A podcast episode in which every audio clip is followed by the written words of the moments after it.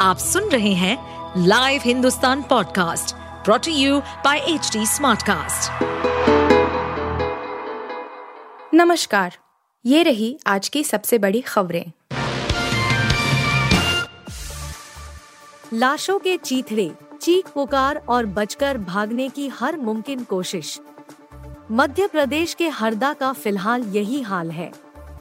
एक अवैध पटाखा फैक्ट्री में लगी आग ने ऐसा विकराल रूप धारण किया कि धुंधु कर आसपास के मकान तक जलने लगे।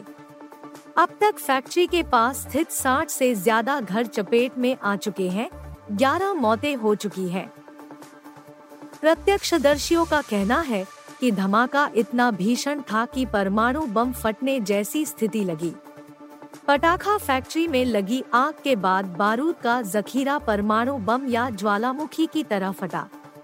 आसमान तक उठती लपटे और कान के पर्दे फाड़ देने वाले धमाके के बीच करीब एक दर्जन लोगों की दर्दनाक मौत हो गई।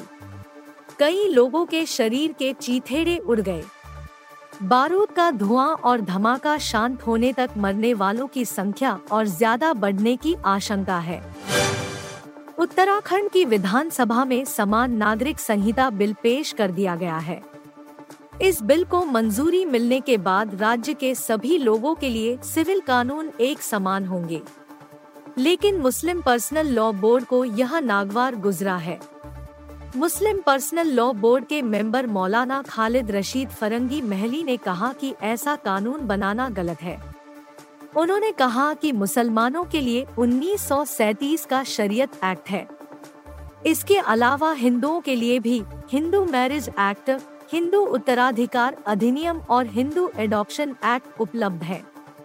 इस तरह सभी को धार्मिक स्वतंत्रता का अधिकार मिला है और अपने सिविल लॉ के तहत नियमों को तय करने का अधिकार है। भारत की तेज़ी के साथ बढ़ती अर्थव्यवस्था में हर कोई निवेश के लिए आगे आता दिखाई दे रहा है। जापान के रिटेल इन्वेस्टर्स जिनके विषय में यह प्रचलित है कि ये रूढ़िवादी होते हैं। लेकिन वे भी अब भारत में निवेश कर रहे हैं तो वहीं चीन में अपना निवेश घटा रहे हैं। इसके अलावा कई प्रमुख हेज फंड भी भारत का रुख कर रही हैं। यह दर्शाता है कि आने वाले समय में चीन की अर्थव्यवस्था के मुकाबले इंडियन इकोनॉमी की स्थिति और बेहतर हो सकती है। ऑस्ट्रेलिया ने वेस्टइंडीज के खिलाफ तीन मैचों की वनडे इंटरनेशनल सीरीज़ में क्लीन स्वीप कर लिया है।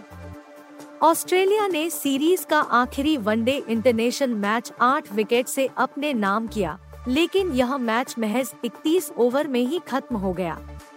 वेस्ट इंडीज की पारी चौबीस दशमलव एक ओवर में ही सिमट गई और ऑस्ट्रेलिया छह दशमलव पाँच ओवर में ही लक्ष्य हासिल कर लिया। ऑस्ट्रेलिया की ओर से इस सीरीज़ के दौरान जेवियर बाटलेट ने डेब्यू किया था। जेवियर ने इस सीरीज़ में दो ही मैच खेले, लेकिन दोनों मैचों में अपनी गेंदबाजी से सनसनी मचा दी। जेवियर बाटलेट को मैन ऑफ़ द मैच के साथ साथ मैन ऑफ़ द सीरीज़ चुना गया।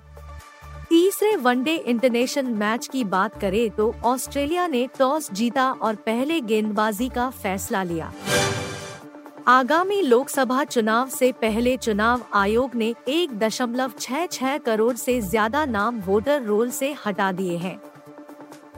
वहीं रिवाइज लिस्ट में दो दशमलव छह आठ करोड़ से ज़्यादा लोगों के नाम शामिल भी किए गए हैं।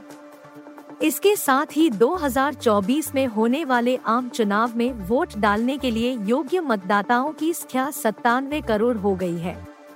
चुनाव आयोग ने सुप्रीम कोर्ट को बताया है कि छह को छोड़कर बाकी राज्यों में मतदाताओं का रिवीजन किया गया है। असम, मध्य प्रदेश, छत्तीसगढ़, राजस्थान, मिजोरम और तेलंगाना को इससे अलग रखा गया है। आप सुन रहे थे हिंदुस्तान का डेली न्यूज़ रैप जो एच टी स्मार्ट कास्ट की एक बीटा संस्करण का हिस्सा है। आप हमें फेसबुक ट्विटर और इंस्टाग्राम पे एट एच टी या podcasts@hindustantimes.com पर ईमेल के द्वारा सुझाव दे सकते हैं। इस पॉडकास्ट पर अपडेटेड रहने के लिए हमें फॉलो करें एट एच टी हम सारे मेजर सोशल मीडिया प्लेटफॉर्म्स पर मौजूद हैं। और ऐसे पॉडकास्ट सुनने के लिए log on to W W W dot H D Smartcast dot com